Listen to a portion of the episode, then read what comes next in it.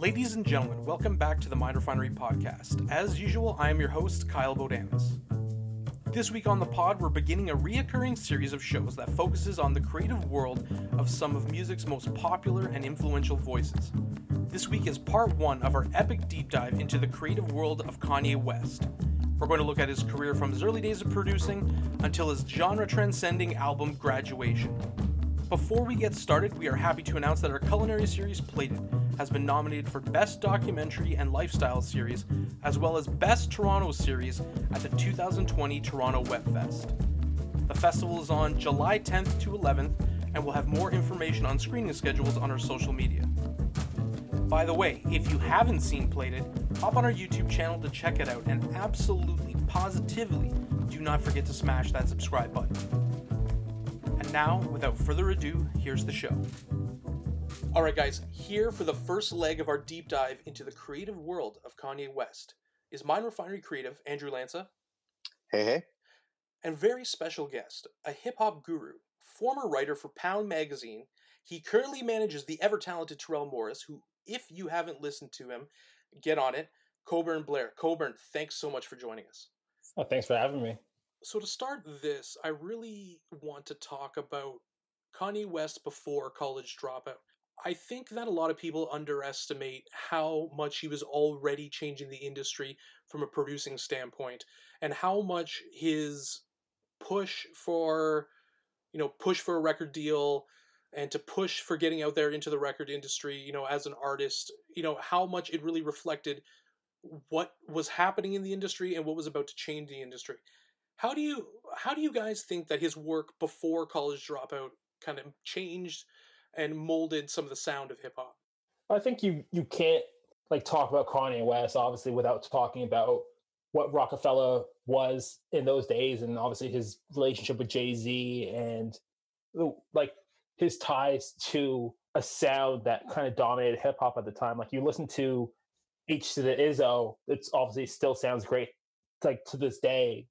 And the kind of rich and lush sounds uh, of that song, and then you have like Takeover, which obviously has its place in the pantheon as being part of the Jay Z versus Nas beef, and uh, it was a what? Uh, it was a, a, rock sample. It was the Doors. It was uh, Doors six sample, to yeah. nine, I believe, was the uh, was the uh, sample. Yeah, and like the, to be able to flip that sample into like this song that's like a decor- declaration of war against Nas, who obviously has his kind of history, rich history in the game, and Kanye West like being a part of this feud that consumes hip hop and hip hop media at the time, and him being kind of in the background, but also having a seat at the table in that.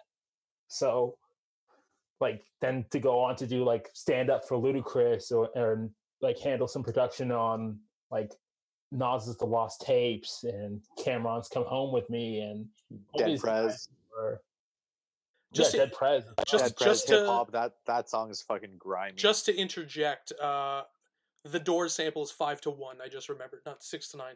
That was a song by Carr. Um, yes, but I, that, I, But that hip that that beat from hip hop by uh, Dead Prez, like that that almost doesn't even sound like a Kanye beat. Like I I just found that out recently that he produced that, and I was I was like, wow, I was kind of shocked.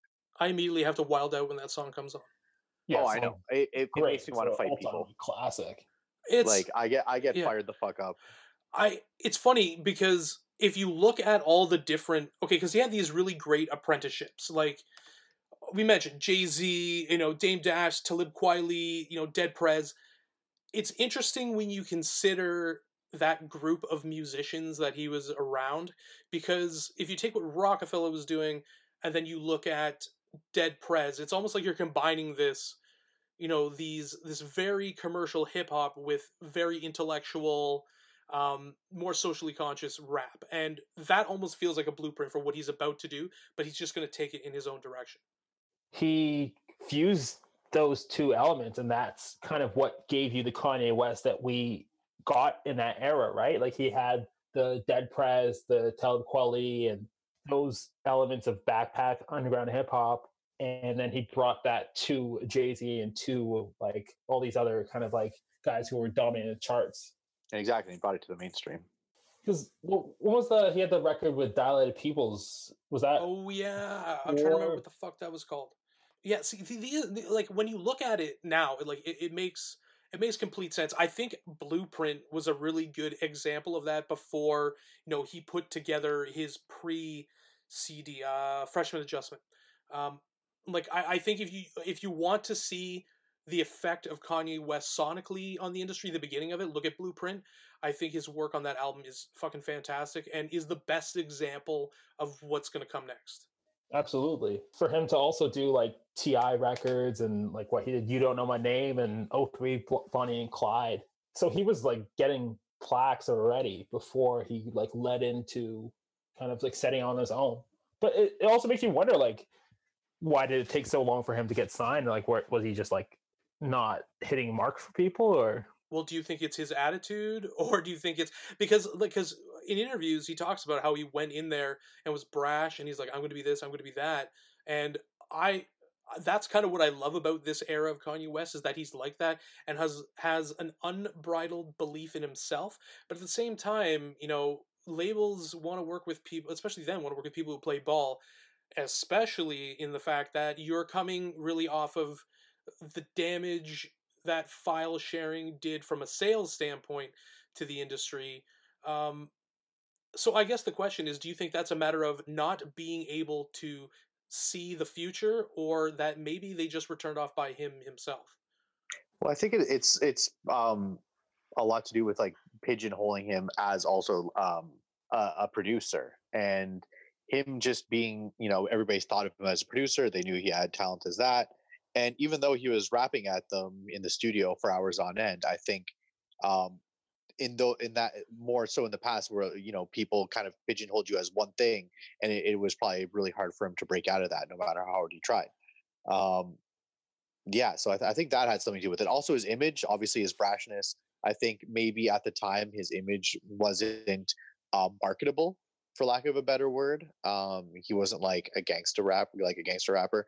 He wasn't. Um, he didn't have the image, so they couldn't, you know, plus like in their opinion, they they couldn't uh, they couldn't market him. I have a question. Do you think we get the Kanye West we have today if he signs to another label and not Roc-A-Fella? Like, say he signed to Sony or like Virgin or something like that, or EMI. I think so. Yes, man. I think yes. I think. I think if he went somewhere and they tried to control him, he would have just been like, fuck it. And then you know what? I bet that would have ushered in SoundCloud and shit faster. He would have just been like, fuck it, I'm just gonna put my shit out there. Fuck a label. Because he got probably he would have gotten like treated like trash at Capitol or, or whatever.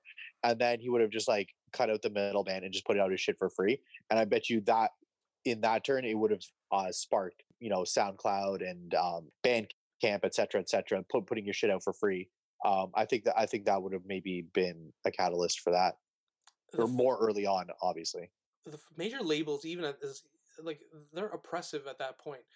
From a, I, I like I don't know because I think a lot of the major label pressure comes from, you know, making sure there's singles and things like that, and I don't think he would have had a problem with that. It's just where does I think Roc-A-Fella was a situation where he was with people who already respected him mm-hmm. Cared about him too. So there was a different there was different restraints put on. They're more interested in seeing what he could do. Like they're not going to sign anybody they don't feel is commercial, and especially especially Roc-A-Fella. Like they they're business like they're businessmen. They know like they they know what it takes at this point, and I I think that you know major labels are very averse to risk at that point. So I don't know I don't even know if he's getting signed necessarily at that point.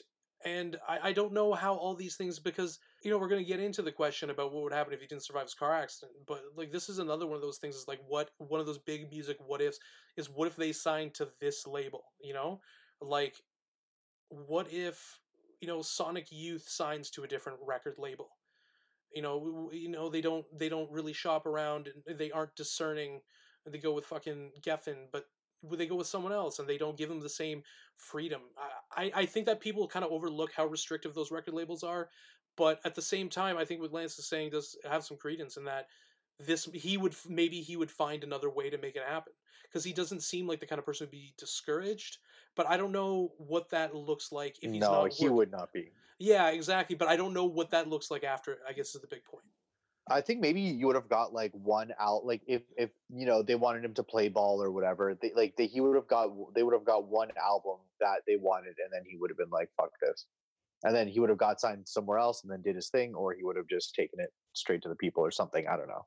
What do you think about that, Coburn? I, I don't know. I don't know that you'll see. Like I don't. Like I think there's a lot of people who got buried, like being on the wrong label, and a lot of people who weren't able to like articulate their artistic dream with uh, being on the wrong label. So I, don't- I don't know that we'd see Kanye in the same way if he didn't land on Roc-A-Fella because I don't think he would have had the same artistic freedoms. I don't think you get like all those features that he got that helped yeah, make. you wouldn't have had the same that. collaborative uh, collaborative environment, right? Because like there's always an us against them thing with the labels too. Because like at the end of the day, when you're going into the studio, they're they're the charge, you know, the the meter's running, and Yeah. it's you know, and you're you're paying back your advance, and you know they're in your pocket for the first record, and I I don't know if the environment because he we know he thrives on collaboration. We know that is one of the big mm-hmm. you know that is one of the things that fuels his career and has helped him you know does he get paired with the right people?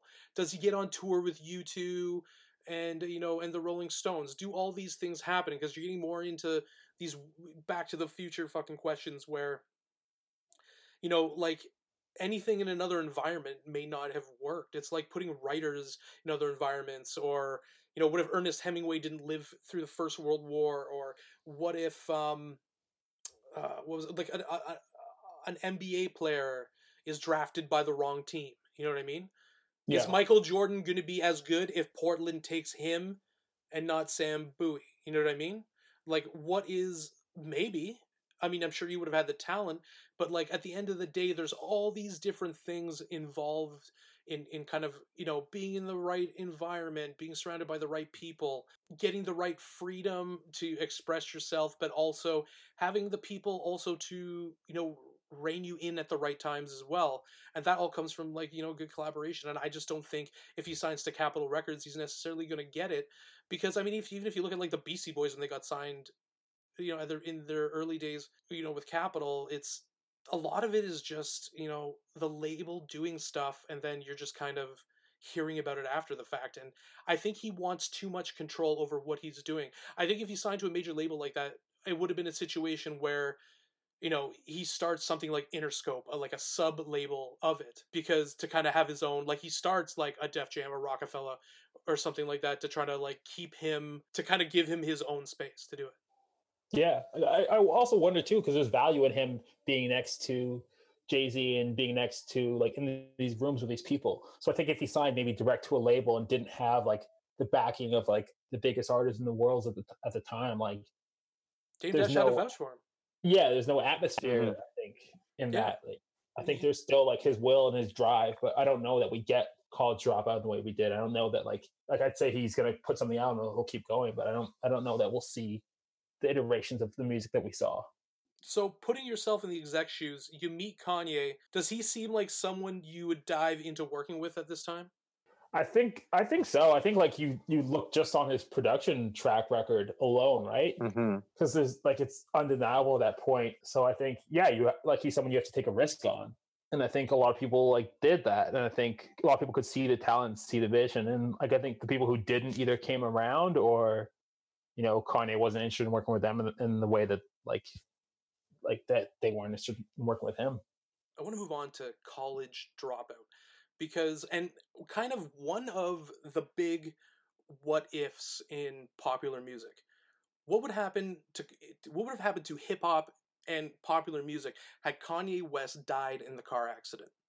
What does it look like today? I think like it it's a that's a really hard question to ask. That's a it completely transforms the world that we know and what hip hop looks like today. And I think even uh, like fashion, uh, music, uh, I think a lot would be offset by that. Yeah, it's almost sorry. Go, Lance. Oh, I was just gonna say, I think I think at the time, gang like the you know the rebrand, well, not the rebranding, but like the bringing back of gangster rap. I feel like it had already started to run its course. Like obviously, music trends don't last forever, and I think Kanye was probably the catalyst to that to that change. Um, he was probably what you know what really sparked it, made made it change. But I feel like it it would have changed, maybe not in that same direction, but I feel like there was some other music at the time that was kind of like going that in that direction. But yeah, that's that. That is an interesting question, though. I'm wondering if it doesn't hit the mainstream as hard as it did because if you look at everything that's happened you know since you know around the 2003 2004 time frame on so there was that more intellectual style hip hop there kind of had already been you know um you know there's guys like common there's guys like dead prez talib kweli talib yeah. kweli yeah and i'm one and i'm wondering if that just remains part of underground or you know adjacent to what is going on in in hip hop although i like i'm a firm believer that you can't continue with that resurgence of gangster rap because at the end of the day it's almost like you, it, it gets too tiring you know um, yeah. and there's art, other parts of people's brains and souls that they need to get you know that they need to kind of have highlighted and also his his bringing of electronic music into hip hop massively affected, you know, kind of what we're listening to right now, especially within hip hop. Sure. Like there's entire genres. I mean, and as we get into future episodes, we're going to talk about, you know, the influence of 808 and Heartbreak, My Dark Twisted Fantasies. But I think it was more this ability to kind of show people that you could think, not that gangster rappers weren't thinking, it's just that the branding was so on point with a level of negativity.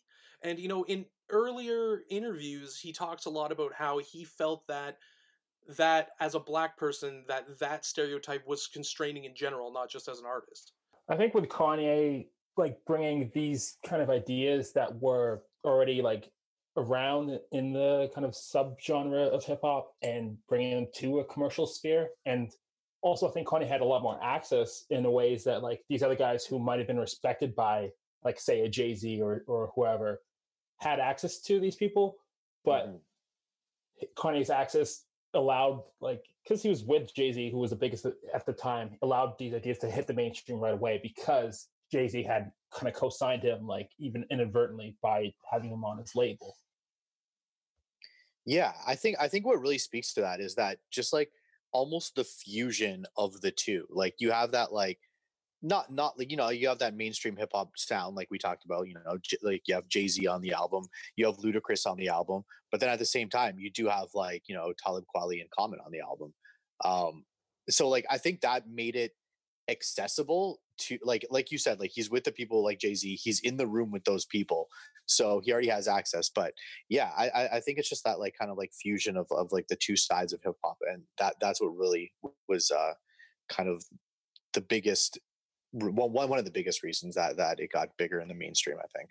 Uh, yeah, I think this question really kind of frames the overall importance Kanye West had, uh, like, sorry, has, and you know, to music in general, especially what we're listening to these. days. I, in my opinion, if he's not around, music doesn't sound like what it does today. Like you know, like obviously dominant. For sure. Obviously, there's forms that ex- obviously hip hop, you know, electronic music, you know, indie rock are going to be around, but this idea of the the melding and the um you know the transcending just normal influence like just your standard influences and combining everything and throwing it together which i mean we're really going to talk about when we get into uh, graduation. It's it's like one of those back to the future situations where you know I, it's like it will create an a, you know an anomaly in the space-time continuum because my brain can't comprehend what it would actually be like i think there's something to be said too for kanye just being himself and by doing so he made it like cool or he he kind of made it a thing for people to just be themselves in a way that like you didn't have to like put on a front necessarily in hip hop anymore. I think yeah, he, you didn't have like a gimmick.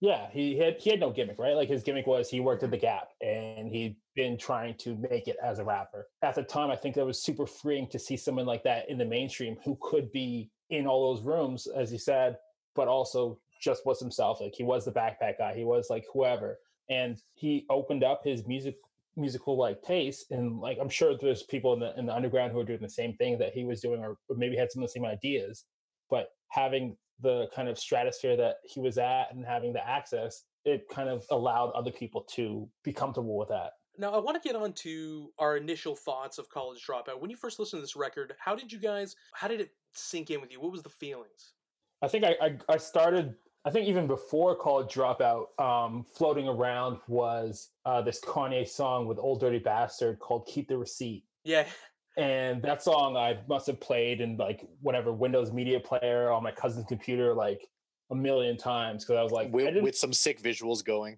Yeah, yeah. There's just a psychedelic kaleidoscope in the background. Yeah, yeah. I think it was just kind of like something I really hadn't heard before. At least it was new and it was fresh to me. And then I remember watching like always, obviously all all falls down and uh like on 106 & Park, the Through the Wire video, like Coodie and Chike did that video, and they, I, am pretty sure they used to work at MTV, and they kind of cut that video uh, during like not work hours, and they cut it like for super cheaply for Kanye. And I thought that video was amazing, and all the stories and just the way it kind of went in. He yeah. Just, if you haven't checked out the if you haven't checked out the through the wire video definitely definitely check it out yeah i mean again like i, I was saying before um all this older stuff like i listen to after the fact so i don't have that kind of like rose colored like nostalgia for these albums so i guess i don't know maybe i'm i'm able to look at it like a little more critically. For for a fucking debut album like this album's insane.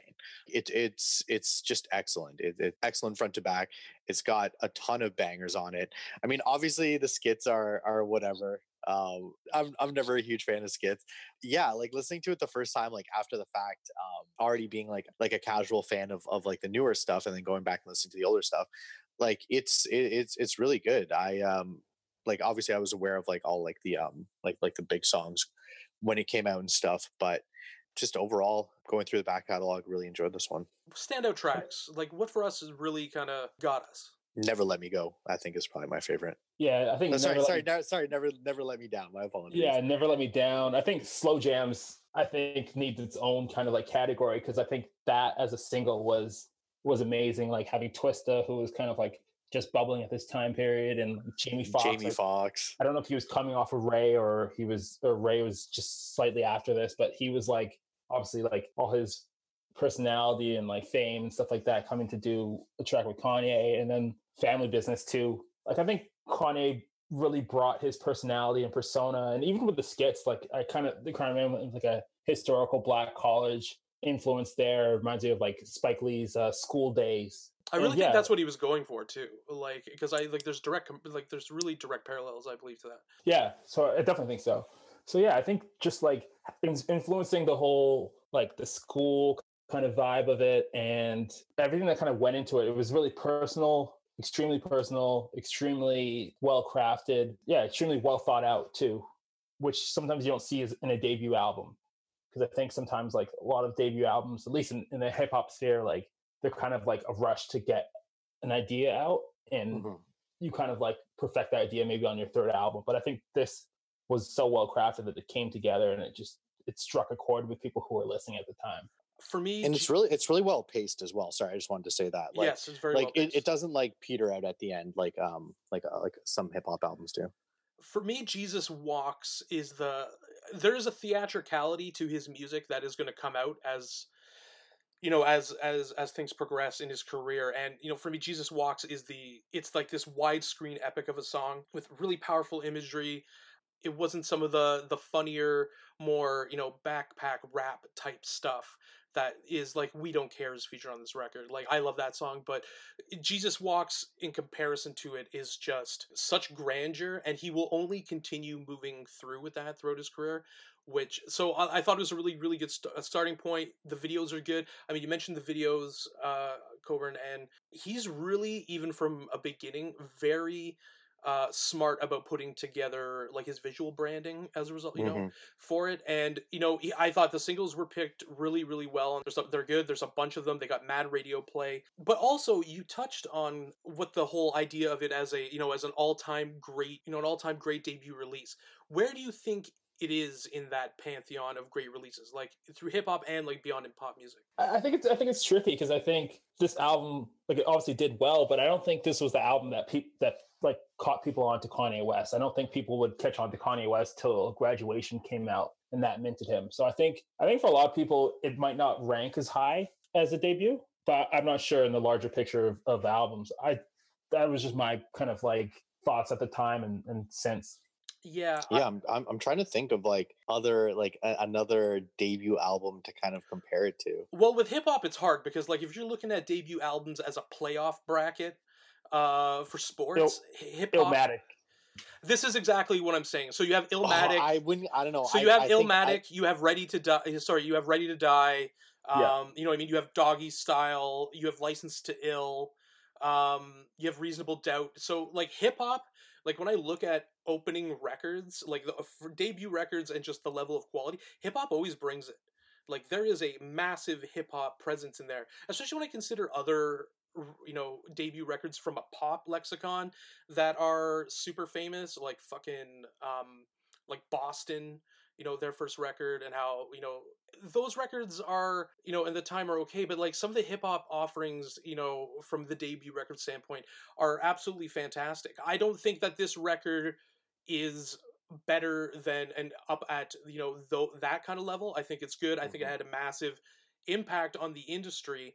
Um, but it's not transcending genre like you know are you experienced by jimi hendrix or you know appetite for destruction or you know horses by patti smith you know or you know the clash self-titled debut. It's not like i don't think it's at that level but what i think it really does is it or sets the stage for what's about to come afterwards. It's a really good like opening thesis for what he is going to st- know for what he's going to do moving forward i think Yeah, I think like as you mentioned before with Jesus Walks, like there's what like three different uh videos for that song. Well, he did that. Uh, he did that whole um, that whole thing of anthology music videos. Um, Yeah. So there's the three Jesus Walks videos, and there's a few more other ones too. I think there's an alternate one for through um, through the wire.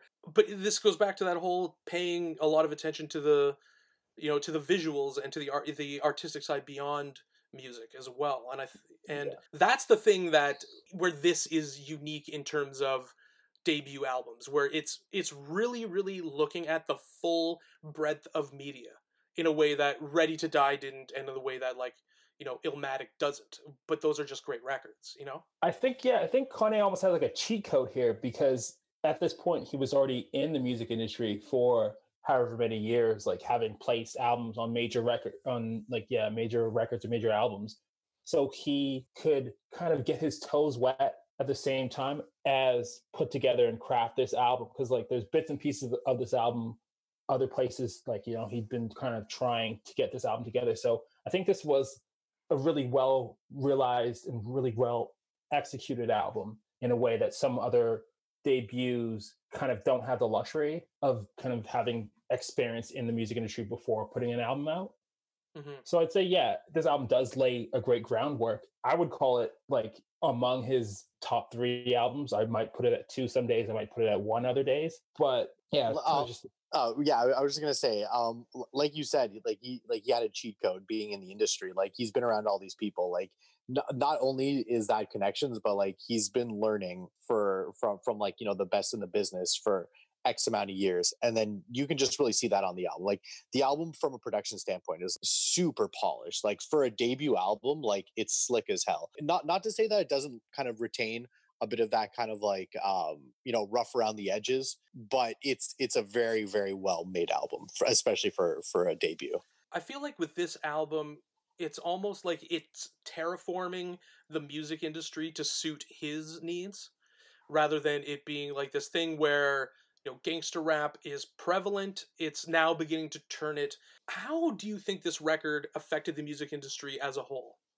I think it this record kind of put people who were paying attention and like people who were in the know on notice. You know, I think that like gangster rap, uh, what I would call maybe the third iteration of gangster rap, had kind of taken over at this point, and there wasn't too much difference there. The charts had kind of been constructed by it, and and they kind of own it. So I think this album. Like doing what it did and having so many singles that that kind of charted and uh, it just made space in a way that uh, wasn't really seen before it. this is the album that makes everyone's minds open to what's bringing everything else in where there's still this idea of tribalism in hip hop in terms of what is hip hop what isn't hip hop and this really breaks those doors down and allows people's brains to be ready for all the other stuff that he's going to do because his next two records there's going to be really swift and really fast maturity and it's good. It's it takes the music industry by storm. I'm like the,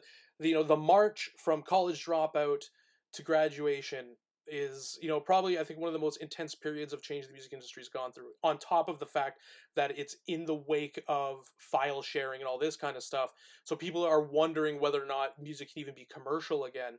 It, it really kind of it really kind of moves the you know moves the bar forward.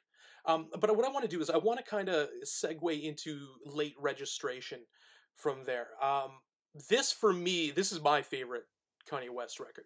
This one, really, I love this record. I love it so much.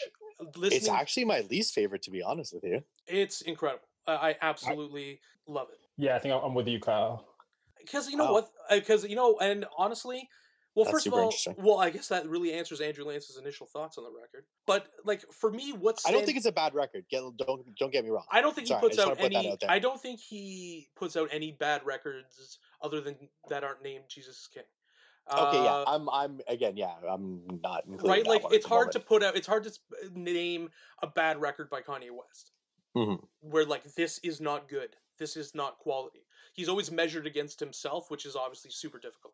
Yeah, I mean, like just leading up to late registration, he did Common's Be, which was like, in my opinion, like one of Common's best albums. It's and, definitely his best album, one hundred percent. And like that, like he kind of had just come off of that to go into his like to putting out his his own album, and like again, like where he was at in production and sound and concepts. I think I think this is what I've always said about late registration is it's kind of like college dropout on acid.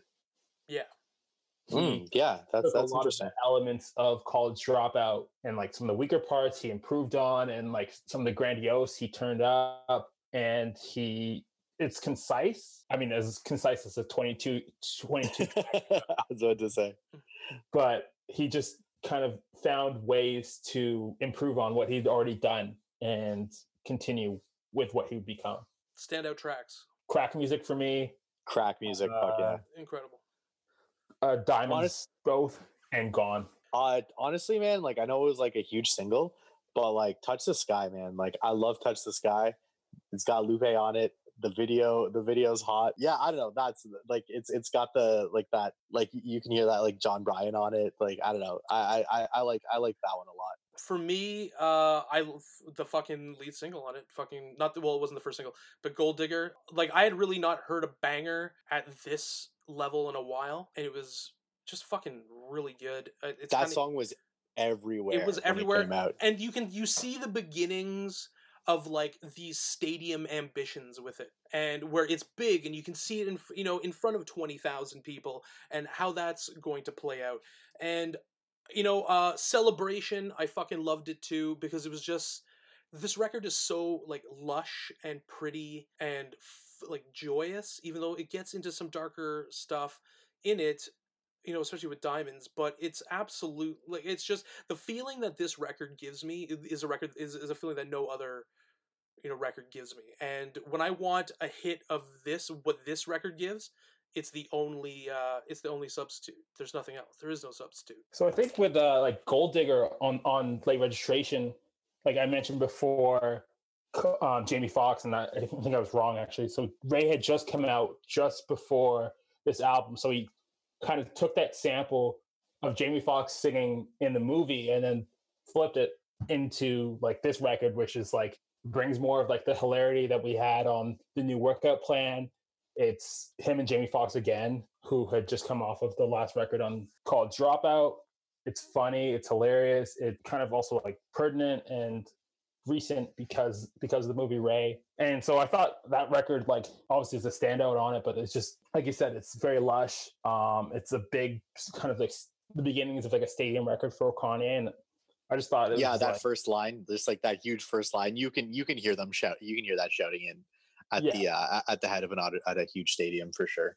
And then like Drive Slow with Paul Wall, who was also like doing really well at this time, and like I think that's another thing that's understated about Kanye is his ability to find like unique and interesting collaborations. Like yeah. he'll take people who are buzzing at the time and people who maybe not like aren't in the mainstream and he'll put them together on a song and you'll be like, wow, like I didn't think this guy could sound like this or I didn't think this would work. And then he also has Adam Levine on it. yeah. Yeah, and it's really it, I find that his whole approach to music and collaboration is completely different than his entire approach to the rest of his life.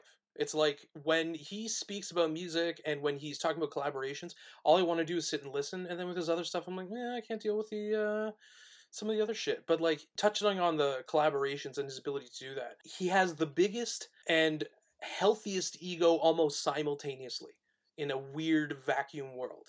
Healthiest? Yeah, because he's not afraid of collaboration. You know how many people are afraid of collaboration? Oh, okay. Oh, like you meant like okay, e- like literal like ego as in okay. I, I see what you're saying. Yeah, like what I'm saying is, you know, he he is there is elements of megalomania sometimes, but he is when it comes to music, he's a straight genius, and he knows when other people, you know, when other people have stuff to offer and what he can learn from them. Yeah, I mean it's it's like he's like the conductor. You know what I mean? He's like the producer. He's like the director of the album. Like he takes all these pieces. He with his whether it be with collaborating with like John Brion or like on with like the artwork or the video or with getting all these you know DJs. Like he's getting like electronic DJs and shit later on. Like he really knows how to like assemble like a fucking A team. You know what I mean? He can really like Megatron not Megatron. You can like um like Voltron? Megazord. Yeah, you can like Voltron, like a really really good A team. And then he know, but then he's like, not to say that he's like, oh, like let all these other people do my work. Like no, like he's utilizing all their strengths to put like to form his vision.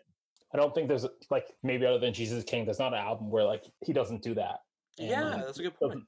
He doesn't pull like he's always I don't know, he just has a, a way of pulling from and drawing inspiration from and putting these kind of sounds together that is just completely unique to mm-hmm. him. You mentioned John Brion. Uh, this for me, this is one of the reasons why this is my favorite album because it's just his decision to get a guy who composed like Magnolia and you know Eternal Sunshine. Like it's smart.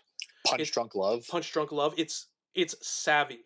Like this is something he's not like he didn't just say I have to go out and get, you know, Rick Rubin or whoever or whoever all that kind of stuff. Like there's other producers, you know, who who find their way onto this record, but just like the sheer emotional professional collaboration that takes place on this this is kind of mm-hmm. why mm-hmm. for me the only other record that i kind of accept that people will say is better is my dark twisted fantasy because that for me is the uber of this that is taken to another level with this where you know and we'll get into that but this this the full fleshed out discipline like of his process um but this with John Brion, like when they when you hear them talk about what they did for each other from a musical standpoint is really inspiring. Yeah I, I love how there was like an interview where he was talking about it and he's like pretty much loved his shit on um with uh, fiona apple and then loved his shit with uh, like on the eternal sunshine soundtrack and then he called him up and John Brion was just like yeah man let's do it. And they, like he even said he's like there was no PR person involved. There were no managers. There was no labels. He's like, "Yep." Like Kanye was like, "I got to start on this right away." And John Brion's just like, "Yep, I I understand. I'm on my way." And then they just like they just started. Yeah, it's interesting because John Brion, Uh, I remember reading an interview. He says like Kanye sees music architecturally, like spatially, and mm. he said that's what he recognized in him when like working with him. And I think that like absolutely speaks to the way Kanye approaches most things in his career, like his the way he does fashion or the way he does music, it's like he kind of can pick the he has the building blocks and the foundation and can like pick the rooms out in a way that like someone else might not see.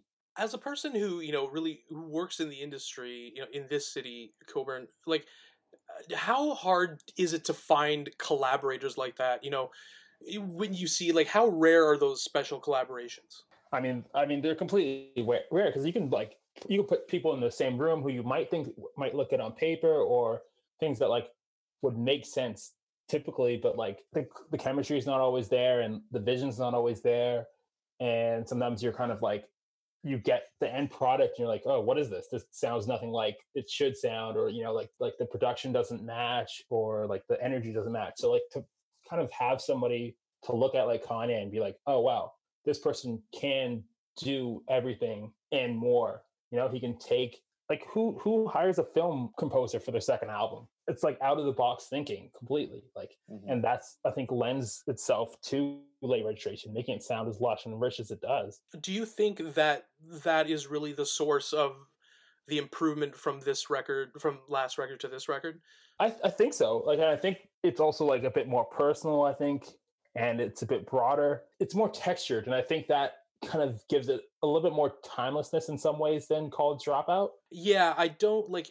For me, late regist- uh, late registration holds up much better.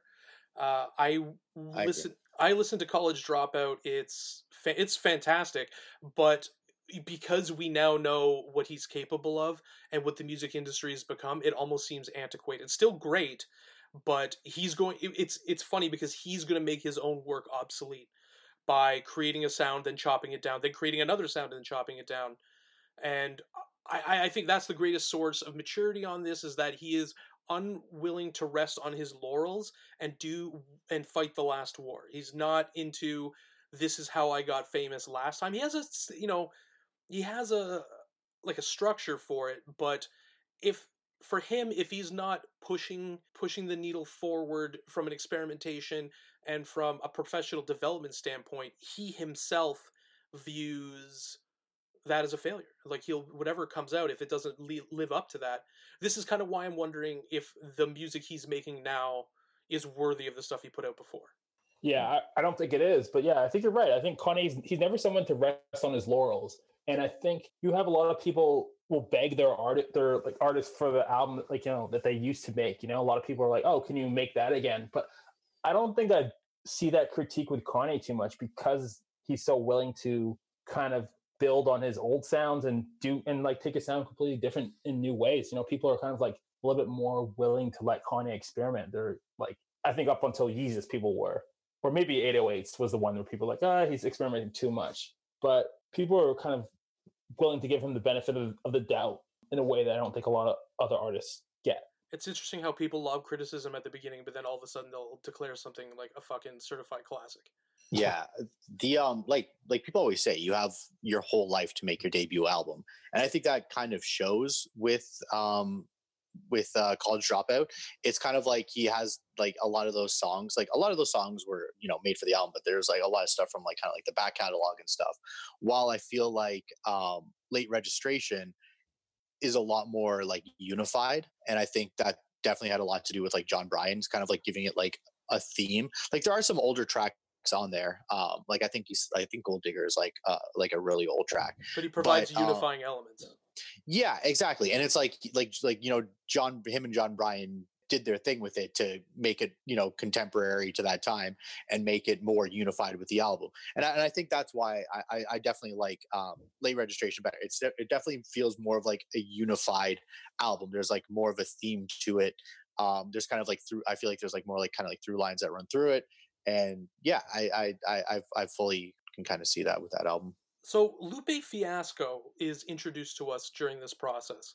I like that already. He's his head is focused on one how can i also bring uh, bring people along but also how can i create my own sphere of influence like jay-z rather than just being part of you know the the roc-a-fella circle um, he's creating his own thing from the very beginning. He, you see a dedication to that. Yeah, I think like introducing Lupe and like his standout verse on "Touch the Sky," and Kanye had kind of I don't know if John Legend is maybe somewhere on this album too, but like Kanye also brought on John Legend around as well, who's obviously a, a musical heavyweight in his own right. So Kanye kind of built his sonic world with the touches of like these people like um Rhymefest is on I think at least not on both albums. He's writing on both albums at this time. Uh, GLC's around. So Kanye is kind of like slowly building what would become like G.O.O.D. Music at this point, kind of leaning on these people in for their elements to add to his own and add to what makes Kanye Kanye West. It's interesting how his records like how they unfold because it's as if he's opening the door each time for his next record and he's smart about that and i think a lot of musicians don't think like that because you get into the whole idea of you need to release your last record to get sales and to you know make sure cash is coming in and all those kind of things but this he never does that it's like all he's doing is is each record is prepping his listener for the next record and especially as his records get better too. It's almost like he's leading up to the great record, to the one that's going to last for a long time, even though he's making great records as he goes along. How do you think this set him up for graduation? This is the album that like people who are paying attention to Kanye, it gave them like a faith and an ability to trust him and trust where he was going with sounds and to trust that he could kind of take you somewhere you know? Like you're you're able to kind of trust that you're going to go on a musical journey. So that's why when he brought on like daft punk on graduation it doesn't sound out of place yeah you can kind of see the like like you're saying you can see the evolution in every album it's like almost like every album is half the last album and half the next album that's how i can i mean obviously with some glaring No, that's an interesting point. There's some overlap, so you see the continuity, but it moves. On. Yeah, yeah, you can see like where he came from with every album, but then you can see where he's going with every album. I feel like, and I and I think maybe graduation is probably the best example of that. But I mean, it exists on late registration as well. Funny too because in this time period what this album i believe released in august and in september he was on tv with george bush Yes. Yeah. or with rob williams Uh, no, it's the Mike Myers. The I don't care. Mike- yeah, George Mike- Bush doesn't yeah, care about Mike black Myers. people. yeah Yeah. I stood up and applauded. yeah I stood up and fucking applauded. Thankfully, someone Mike, said it. Mike Myers' face when he It's the says best. it, he's just like, I don't know what to do. yeah he's I like get it. me out of here Yeah, Yeah, he's like and then this. he just kind of tries to save it by like continuing on. well, because Kanye delivers that first line, and it's obviously not on script. Oh, that's way off script. and then sure. and then Mike Myers just gives his scripted line, and it's like he doesn't blink for forty five straight seconds. Yeah, I think he like his ability to do that is pretty fantastic. It's almost like his whole career is like a series, like you know, a TV series, and he has to like set up the rules for it. But as he moves on, you want to take it to new places, he has to set up those rules and parameters to work in. And uh, he always seems to does it. I do think that there is a lot, like you see his influence of people like Miles Davis in him with that. How it's how am I acclimatizing my listeners to what I'm about to do?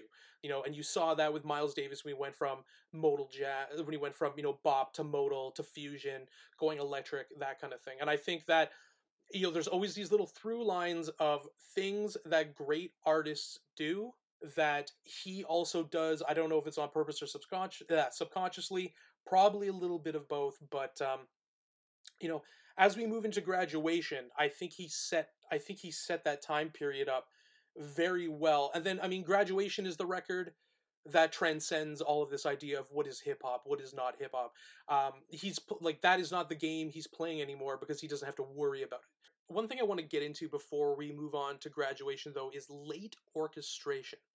Another thing that really kind of shows that Kanye West is different from other artists. It's absolutely fantastic because I already love, It's I already love amazing these. Like, Yeah, one of my favorite live albums it's so good. okay, so what? So what is it? I have no idea what Coburn, this is. explain late registration. Sorry, So- late so- orchestration.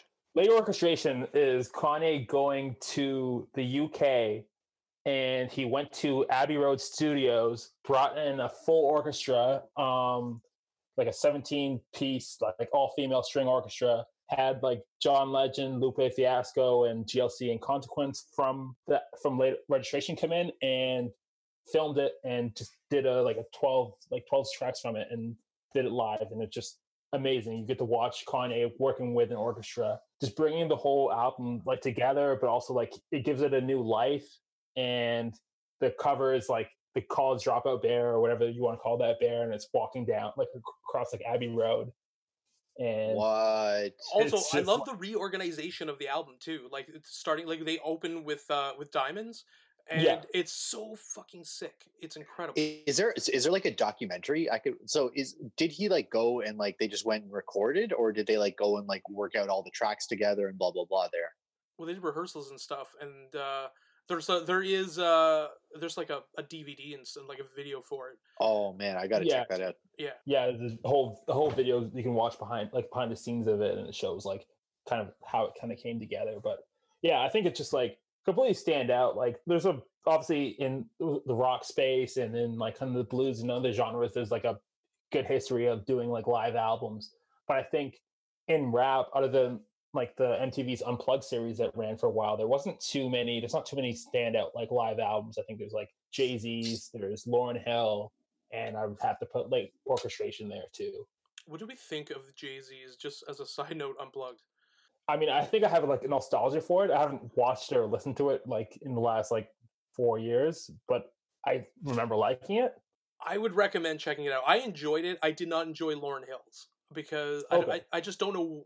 It just uh, I was super hyped for it, and then it because I, for me it, she would translate perfectly into it, but I don't know. It just didn't. I don't know. I didn't feel like it was the full artistic magistry that Lauryn Hill brings. If that makes any sense. Well, I think it's interesting to bring up Lauryn Hill now too, because I think that's a influence on Kanye that is kind of understated, and I think the miseducation of Lauryn Hill translates directly into late registration and into college dropout. Even the whole ca- classroom themes, like to the, the way the music is arranged. And Kanye talks about her being an influence, obviously, but then I think also on the original version of All Falls Down, she was on she was on that. Yes. Yeah, uh, and then they couldn't like clear the sample. Like I think that that's the miseducation of Lauryn Hill is the only real direct through line I can see to his music prior. Like I can Yeah. see the influences, but in terms of where I can see the direct artistic method, because she's a, I, I don't think she has an artistic like an artistic method that is at the same level as Kanye West's, but at the same time the like that record miseducation of Lauryn Hill is absolutely fantastic. It is st- like it still gets a regular play at least a few times a month, you know, in my house, and I I, think that's a really excellent point that bringing that up, and I I would have liked to have seen more collaboration with them. Like to me, it makes sense. I just wonder how those egos together are going to be. But then again, when it comes to music, they've both kind of shown that they can put it aside. Although there is, you know, Lauryn Hill's, you know, Like I don't know if Lauryn Hill would show up. Like she yeah, really show like like she like wants to, but like when she, like when she puts her mind to it, her music is like amazing and like there's nothing like quite like it, but also like her body of work compared to like what she gets compared to isn't quite there. But yeah, Yeah. I'd say like like you said, like it's, it's the most direct comparison I think and most like direct influence on Kanye. All right, guys, thanks for listening. Just a reminder if you like this podcast and want to keep hearing it, subscribe and give us a five star review. And if you're not already subscribing to our YouTube channel or following us on social media, get on it. You will not regret it.